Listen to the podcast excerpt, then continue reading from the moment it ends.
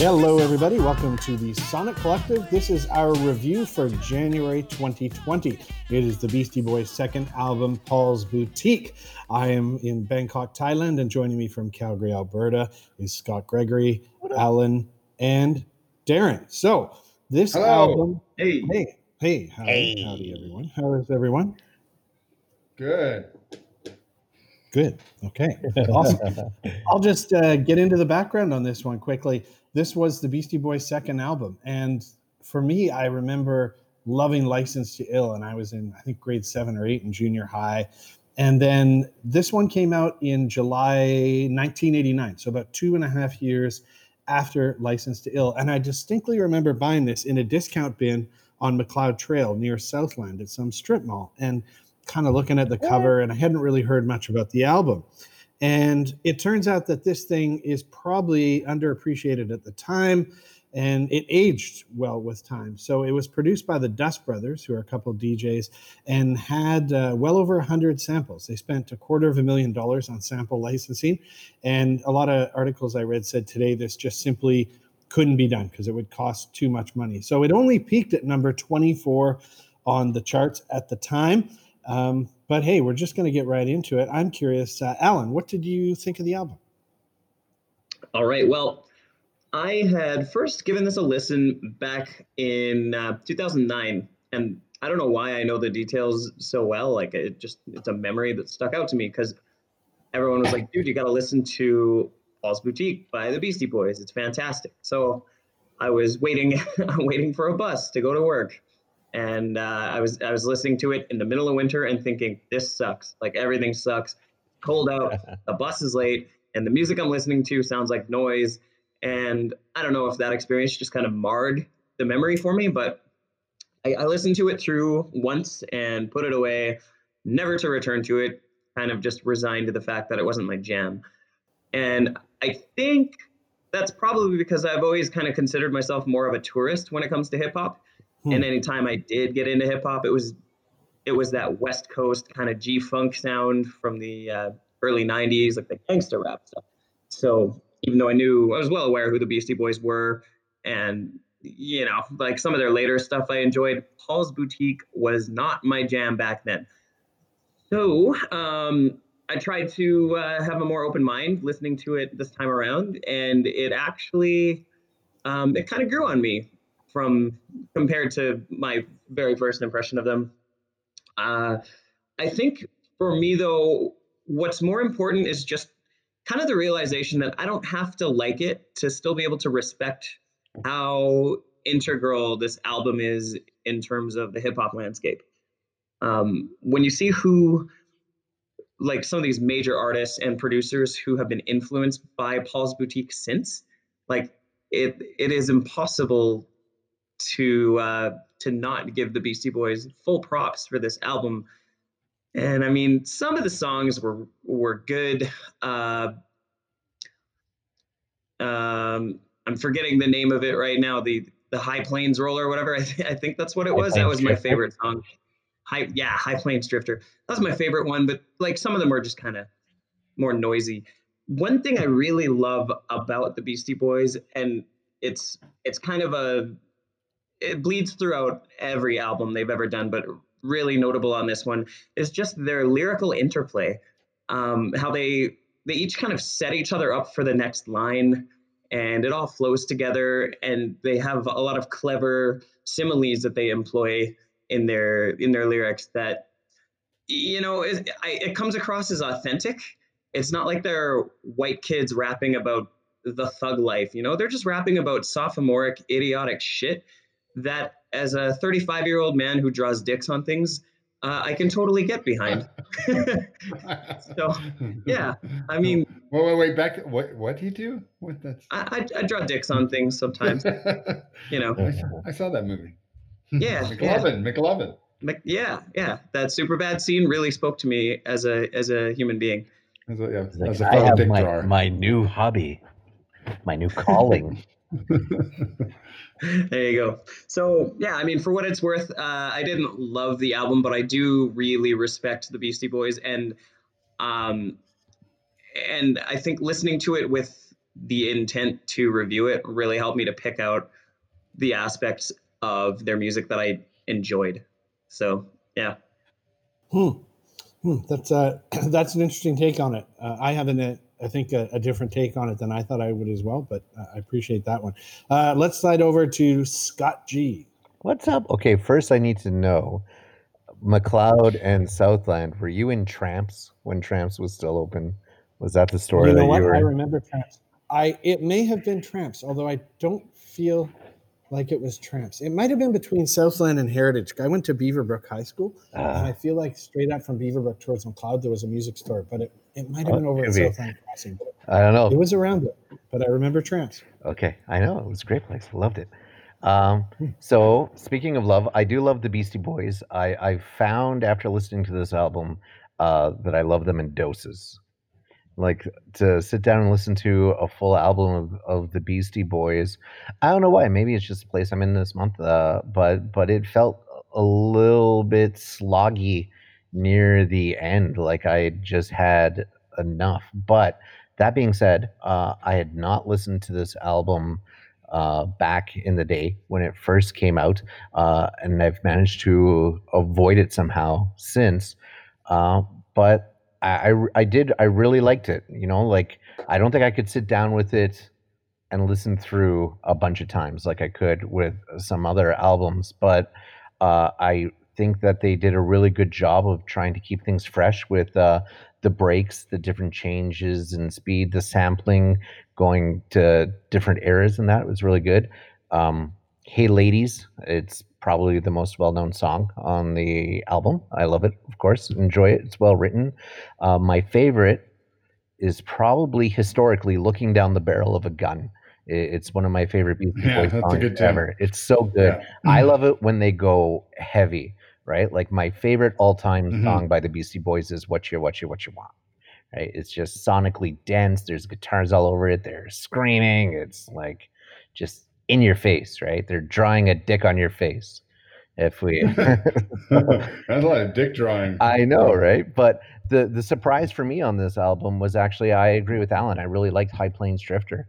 Uh, I, I liked the speed. It was slower. It had a lower riff to it. Uh, I felt it was more like an Alan Wilder when he moved to Recoil and he was doing a whole bunch of people coming in and sampling and singing over his work and stuff like that. This feels more like the Beastie Boys uh, working with Alan Wilder on one of his Recoil songs, and an actual Beastie Boys song. And I got a kick out of kind of thinking of it that way.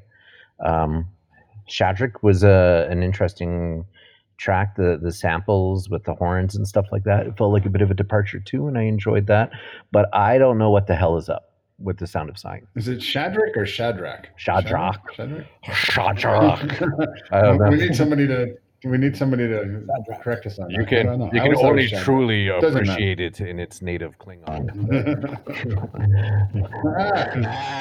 You're close. But the sound of science, I don't know what the fuck's up with that one. But that just falls under the they can't all be winners category for me on this album. Uh, once again, Alan said another thing that I thought was really cool when he was talking about just the interplay between them and, and the lyrics. Uh, always a big fan of that. I used to think that Run DMC was amazing just because you got to figure these guys every night are just having to pull those sequences out and stuff like that. And the Beastie Boys are doing it with three instead of just two. So, uh, really appreciate that about them. Uh, appreciate the the Beastie Boys in general.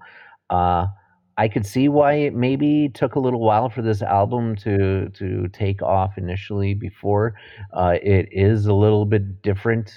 Uh, it's like three white kids sampling Chuck D among other people, right? Who eh, says he actually really enjoyed their stuff, and I believe his on record is saying that this was the best album as far as sampling at, at the time, the beats and that. Uh, Mhm. and, and I kind of agree. Like I, I can get my fill of it very quickly, but on those first kind of run throughs and that and analyzing it down, uh, it's a great album. I really enjoyed it. Hmm. All right. Another thoughtful, introspective opinion on it. Well done, Scott. All right. Let's throw it over to Darren. yeah, yeah. Maybe I I won't be so thoughtful. Maybe I don't know. Uh, yeah, I mean, uh, this is, you know, again, right in my wheelhouse. Uh, I just turned 50, so I was 19 when this album came out and remember it quite well. Um, I love the Beastie Boys, and uh, I, I remember it was a breakdance competition, and I had loaned the competition my Beastie Boys cassette, and Ooh. like they lost it, and I was so upset. And basically, they ended up buying me a new one, but like I remember getting into that tiff over that. But um, yeah, this was uh, strange, and there's some actually really cool stories behind this, and uh, I'm sure we all kind of came across them. But I'll just touch on a few. And one is, I mean, we mentioned the Dust Brothers, but uh, they really are the ones that put together all the samples and the beats, and and they had already started doing that themselves. And uh, the Beastie Boys kind of just were drawn to that and met them and and heard these beats, and apparently they were just creating them for like clubs, and they weren't even meant to have uh, lyrics. They were just going to be you know, beats in clubs and things like that. And uh, and the Beastie Boys like, no, we'll just rap over the top of them. They're like, I don't know. Some of them are pretty wild and crazy. You know, we have all these samples put together. Like, no, no, just leave. It's fine. And they literally, for some of the songs, I think about half or so were basically songs the Dust Brothers basically had almost done. And but they were just meant to be instrumentals, and the Beastie Boys just rapped over them. Uh, and then, but yeah, then then they kind of got together and then developed some more uh, in their own. Um, but the yeah, it was ninety five percent sampled the the whole album, ninety five percent. So you just think of that, and you're talking about Chuck D and how he was impressed. It was they kind of really shook the industry to show how much could be created that way, and you know, kind of really pushing the boundaries. You know, some of the technologies people fight like auto tune, and there's negatives and positive sides to things like that. But I mean, I think the Dust Brothers were almost maybe underrated or the Beastie Boys rose over the top of them on them, but uh, a lot of the heavy lifting was done by them. And they had just done uh, Tone Loc uh, and uh, uh, who's the Bust a Move guy? Why just uh, Young MC? Young MC. Right, right. Thank you. Sorry, but uh, they just kind of done them and really worked on a lot of hits with them. And yeah, they're a little poppy and mainstream at the time, but they were really pushing the boundaries and sampling it. And that was uh, Delicious Vinyl was their their uh, their label. But uh, yeah, E.Z. Mike and King Gizmo were those guys. But yeah, Dust Brothers, great story. And then secondly, I think it was realizing uh, they had split from uh, Def Jam and uh, you know Rubin and uh, Russell Simmons uh, with the label, and it was basically because they just were feeling like those guys were starting to screw them over, leaving them out of decisions, kind of making decisions for them, and the, and the band was just like like no way they had traveled and uh, toured for so long to try and keep that uh, licensed to ill going and was making them money and uh, and they weren't they weren't seeing it. So there's you know i'm going to be interesting. There's that uh, documentary coming up on uh, apple tv right? I think it's coming out april uh, and it's a new documentary that's just been produced. So I, it'll be interesting if they tell that story in it because it's pretty private. But if you do some digging it's quite open about how they had a complete falling out with them and went to capitol records. So um, that, that that's interesting. Anyway to kind of get back to the i don't want to go on too long but get back to the what i thought. And that's 10 minutes. Did i What did you mention i had some delicious uh, cannabis legal canadian edibles here recently? So uh, yeah i highly recommend the foray. Uh, cho- chai vanilla chocolates uh, it's 10 milligrams a little chocolate piece. But you know probably find them from six to eight dollars and pretty nice ride Do we have a sponsorship at this point? 'Cause you- no we should we really should I, you know I feel like there's I've been money trying left all on these the products table for here. research. you know, I'm I'm out there doing the research, putting know, in the right? hours. You know, Okay, you so think, what know, did you somebody- think of the album, Darren? Oh, yeah.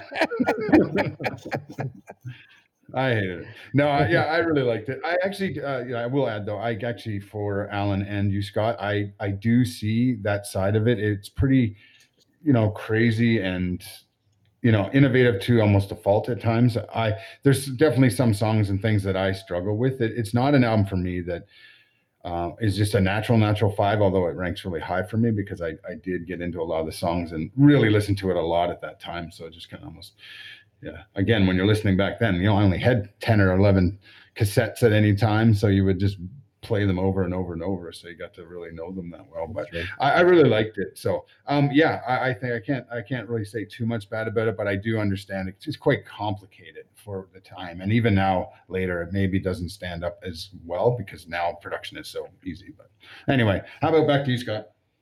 All right. Well, that's a good one. Um, I, I love the opening to all the girls. I just like the way it slowly the sound comes in. I can imagine like a 70s apartment, people on shag carpet smoking a bong. To me, it really kind of Or maybe just had some edibles. yeah, it it really sets the mood for the album well.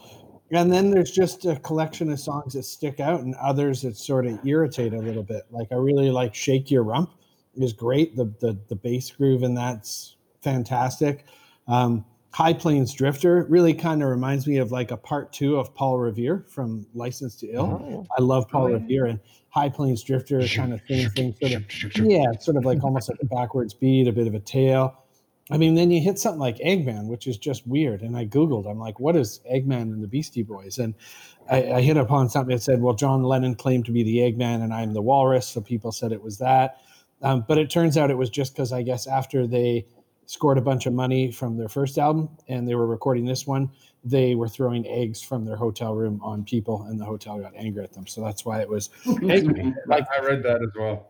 yeah, but I mean the end of it where they use like sample from Psycho and Jaws and Superfly. I mean, the samples are incredible, and I think it's definitely way, way beyond its time. And when I was listening to it, I, I found myself thinking like, "Hey, this album doesn't flow as like a whole album, a cohesive unit." But then I went back to Licensed to Ill and realized, well, neither does Licensed to Ill. Like Licensed to Ill, in no way do those one song connect to the other. But somehow I actively can and do listen to License Till start to finish and really enjoy it. And while I love the Beastie Boys, I got to admit, kind of like you guys are saying, this as a as a whole album sort of left me fatigued at times and almost a little irritated here and there. Like I found a few out, songs of it at once were just enough, and then it'd be time to turn it off. So as a whole album, yeah, I, found it weird that I actually struggled to enjoy it as a whole album. A few songs on their own, yeah, it's okay. So yeah, I don't know. I guess like any artist, um, painter, or sculptor, or or musician who kind of breaks new ground and really pushes things when they do something, like you succeed and you fail.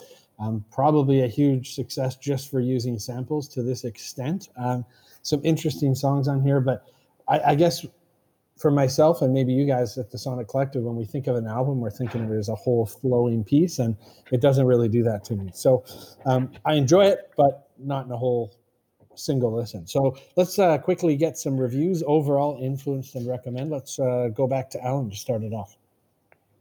All right. Um, well, I gotta say this uh, this album didn't necessarily um, influence me directly, but it influenced groups and producers that in turn I listen to. So I think from a historical context, I'm gonna have to take that into account, and I'm gonna give it a four and a half out of five from a uh, influence perspective. Um, I didn't overly enjoy it, as I mentioned. There were a few standout tracks. I'm gonna give that a two out of five, and uh, I don't know what the average is overall for that. Let's say uh, four, three and a half, four out of five, or total. Okay, great. Uh, Scott Gregory. So uh, I'm going to create a new category here because for me, influence was a a three. You know, I know who the Beastie Boys were. There were a couple tracks off of here that are tops on my list for Beastie Boys. I would include them on any uh, compilation that I was putting together for a road trip or anything like that. Um, I'm instituting a new category called technical merit, and I'm going to Mm, a Sure. four four and a half because you know we we've talked about Public Enemy before and, and about the Bomb Squad and how much we really appreciated how much that they delivered uh, to the album. Uh, I find the Beastie Boys, you know, just you look at the sample list for this album uh, and then them layering their lyrics over top of it. Uh, it's amazing. So I'll give that a four and a half. Uh, and that'll put me at an overall four for this album. I think you really have to to listen to it. It fits in really well uh, in their progression. Um, and if you're moving off of Licensed to Ill uh, into this, um, you're not going to be surprised. Um, yeah, well, maybe you will be. I don't know. Listen to it, and then write in the Okay. comments below. all right, Darren. Yeah, I mean, for me, I, I really liked this growing up, but I, I, I will admit, I said there were some, it didn't flow quite as well and uh, uh, complicated at times. So I th- influence, I just, I'm going to put out a four, uh, but recommend and really overall, they're both going to come in at a four and a half for me. It's, you know, this is a pretty big album for me and I understood for rap and I'm glad I listened to it at the time and got it, but uh, it does have its issues, but yeah, I love the thing. Great. Hmm. What about you, man? Um, yeah, influence. I think I gotta say like a three, only because now, like you know, it influenced me 30 years ago or 25 years ago, but influenced me now, probably not really. Um, recommend. I'll give it a five. I think if you're trying to understand the evolution of rap, like you go back to Run DMC, Raising Hell, and Beastie Boys, Licensed to Ill. Like those were the first two albums to really break rap mainstream, and then to explore the follow up to Licensed to Ill yeah, I think you've you've got to listen to it to understand hip hop and and R and B and whatnot. I'd be really Right. curious if you put this on for like a twenty year old licensed to ill for the first time, and then the next day, uh, Paul's Boutique, like how they would feel because that two and a half years between those two, like for me, I, I kind of went from like a thirteen year old to a sixteen year old, and there was huge anticipation. So I'd wonder if like without that space of time, what somebody would feel about it now. Um, overall. I'll give it a three five. You know, actually, uh, you know what? I'll give it a four. I think just for its inventiveness, but I have just a little bit of a problem because I don't really enjoy it as a whole album, like start to finish. But Mm. respect to them, um, taking a big chance, moving record labels, and trying something new. So that was neat. What we're going to do here at the end um, is do kind of a five minute, real quick round table. Uh, Neil Peart, the drummer for Rush, died in January as well. And I just kind of threw it out that, hey, why don't we listen to their 2112 album? The reason I picked 2112 is when tributes started pouring in, a number of musicians mentioned 2112, including Dave Grohl of Foo Fighters, said kind of when he first heard 2112, it blew his mind. And I'd never listened to 2112. So without a full blown review, uh, let's just go around and talk about what we thought of 2112. Uh, let's go to Darren as you went last last time. Yeah, sure. Uh, yeah, I, didn't, you know, I didn't get into Rush that much when I was younger. I knew some of their bigger hits, but uh, uh, I had listened to 2112 before and remember finding it interesting and liking some of the t- songs on it, but it had been years. Um, but I, I actually got it on vinyl pr- fairly recently, just kind of from a big group of records I got, and um, had listened to it bef- not, probably just about a month before we this happened, Neil Peart dying. Um, so it was really good to listen to again. I got to say, I've always struggled a little bit just personally with progressive rock. It can kind of just be over the top. I think, honestly, I'm just too dumb for it. I think it, it's just like, you know, you can listen to pop music or if you listen to classical music, uh, you know, you got to really pay attention and try to pick out the different instruments and how complicated it is. And that that's that's similar. And you know, to Neil Peart's credit, um, he's the one he wrote all the lyrics. He helped with with a lot of the music and the writing. I mean, they've always credited them just themselves evenly, which is something cool Rush has always done. They never argued over who wrote what. They're just the three of them always. But um, just the way he could play on the drums, it blows my mind. Uh, you know, I love it. I'll put in a little sample here, uh, and you'll hear it at the end. That's from uh, YYZ from Exit Stage Left.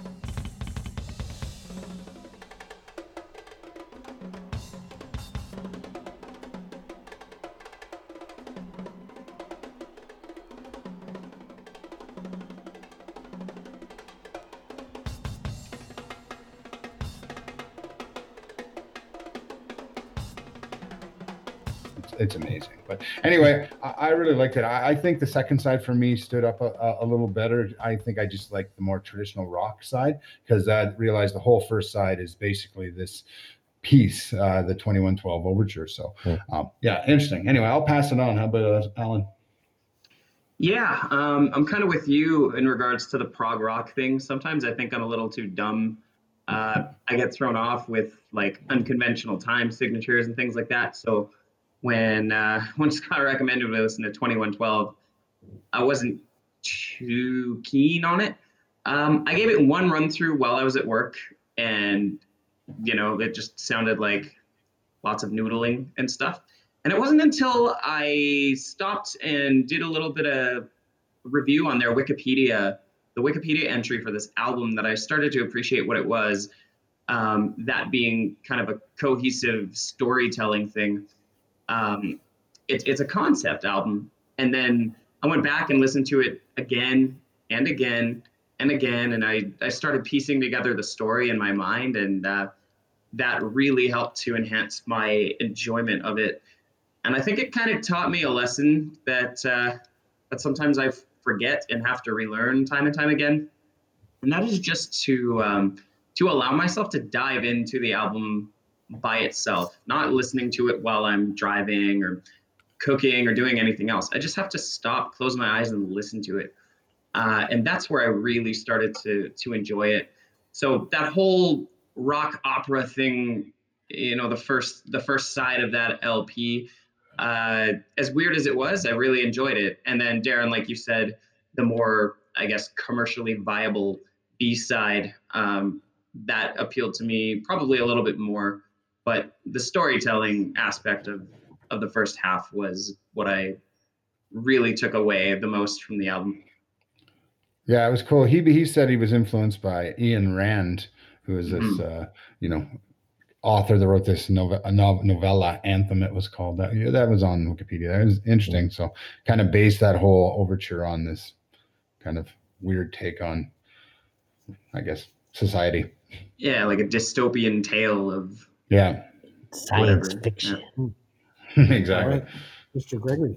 Well, I do love science fiction. I've had my prog rock phase, and um, you know, I, I took a tour through the '70s. I, I grew up in a radio station. I think I've mentioned it before, and and this album was definitely there. I had listened to it before. Uh, it falls right in with bands like Led Zeppelin, Pink Floyd, um, early Genesis, Grand Funk Railroad, just all these bands that really worked hard on their lyrics. Uh, I didn't know until later that Neil was the one that did most of those lyrics, and so uh, you never suspect the drummer, right? Like, and yeah. and I just I, I wish I could say that I was like a, a lifelong Rush fan, like some of these people that come out and they're just you know so passionate about them. And, and anytime I've listened to Rush, I've enjoyed it, but I, I you know I feel like I'm a tourist compared to these people, but. I, I really liked this album. It gave me those big drum clears and solos that I've been missing that you know just seemed to die off in the 80s. Uh, there's the songs on both sides. They just the stories that span tracks. The lyrics speak to me. Uh, Rush's lyrics have always spoken to me, uh, and that's what brings me back to them. Uh, I think my favorite album or my favorite song was Tears. It's a slower track. I appreciate Geddy's voice on that. You never really hear a lot of their radio songs uh, in that register at that speed, and so to to find that on this album was really a treat for me. Uh, and I'm likely going to dig deeper into their discography to the B sides to see if they did more like that. Um, Alice in Chains. I listened to the 40th uh, anniversary edition of the album as well too, and Alice in Chains covers that same song, and, and it's absolutely amazing. Um, the one thing I just want to close with uh, is that uh, in reading and, looking at their live from 2015, they never mentioned that Neil was having health issues. They just wanted to go. They had said that it was likely going to be their last tour, but that um, you know they didn't disclose anything as to to why. They just wanted to let the music speak for itself and go out and let themselves do that. And so I have mad respect for them for for doing that tour that way, uh, and it just speaks to the nature of them as friends, as musicians, and everything like that on top. And um, I'm just really proud to share a country with them. So yeah. Yeah. Uh, wow. Good one. Tough to tough to top that one there, Scott. Yeah. I don't I don't think I'd I'd listened to a Rush album in its entirety. I must have at some point in my life, and of course I knew like Subdivisions and Tom Sawyer. Um, I listened to this one while jogging in a park in Bangkok, and it was kind of trippy. And when that first 2012 overture, I immediately pictured guys playing Dungeons and Dragons in a basement listening to it. Yeah. Totally. Yeah. I, I mean, the lyrics are, are pretty kind of nerdy and out there, but I was enjoying the musicianship. And then a passage to Bangkok started, which I had no idea about. I hadn't even looked at the track list. And I'm jogging in Bangkok, and I was like, "Whoa, this is this is kind of really trippy." And then you know, it talks about basically getting baked all over the world. So, oh, that's kind of neat. Um, you know, overall, it, it's a neat album. Like Darren, I've always struggled with Rush a bit. Like I really like some of the songs, but yeah, it's just not entirely my wheelhouse. But what I did kind of enjoy about listening to this album is that I also read a fair bit, like you guys, about the band. Um, listen to Alan Cross's uh, podcast he does about Neil Peart. Two Yeah, episodes. I had that note as well. Yeah, it's, it's Yeah, really good. It's well done. Yeah. really good. And the point that kind of really jumped out at me is that as a, a lyricist, he said that when he played the drums in recording, he always knew what was going to be sung and where. So he would play his drums accordingly because he knew what was going to be sung. Whereas he said most drummers don't really know what the lyrics are when they're playing. So he said it really impacted his his performance and that he always knew exactly what would be sung and where. So I just thought, huh, that's kind of neat. And it made me also remember kind of a I don't remember where I've, it's sort of a I guess a, a well-known thing, but how did the drummer get fired from the band, right? When he said like, "Hey, I have an idea for a song," but it's kind of neat that um, a, a drummer actually was kind of the driving force behind a band. And gosh, there's not that many Canadian bands that that really get known globally. And when Neil Peart passed away, man, like the titans of rock were jumping in with condolences right away, and you realize like Rush was massive around the whole world, right? And I agree with you, Scott. The way they went out too, like just quietly, they did that tour, and that was it, real classy. So. Um, I've since listened to the greatest hits quite a few times. Like the spirit of radio has been going on in my head for about two weeks. That song, I just can't get it out of my head. I love it, but uh, interesting. I'm going to start listening to some more Rush. So, so thanks, boys. Um, yeah. So Yeah, farewell to Neil. Peart and kind of a double one. Um, Alan, you've already picked the one for February. I'm pretty pumped. I've listened to it already. Tell us what is it quickly. Oh, sorry. Yeah. Um, for February, we are reviewing uh, Van Halen's debut album, Van Halen. Ooh, all right, cool. Well, everyone, thanks for tuning in. This is a record long review. I think we're over half an hour. Uh, this has been the Sonic Collective review of Paul's Boutique and Rush 2112 for January 2020. Until next month, enjoy the listen ahead.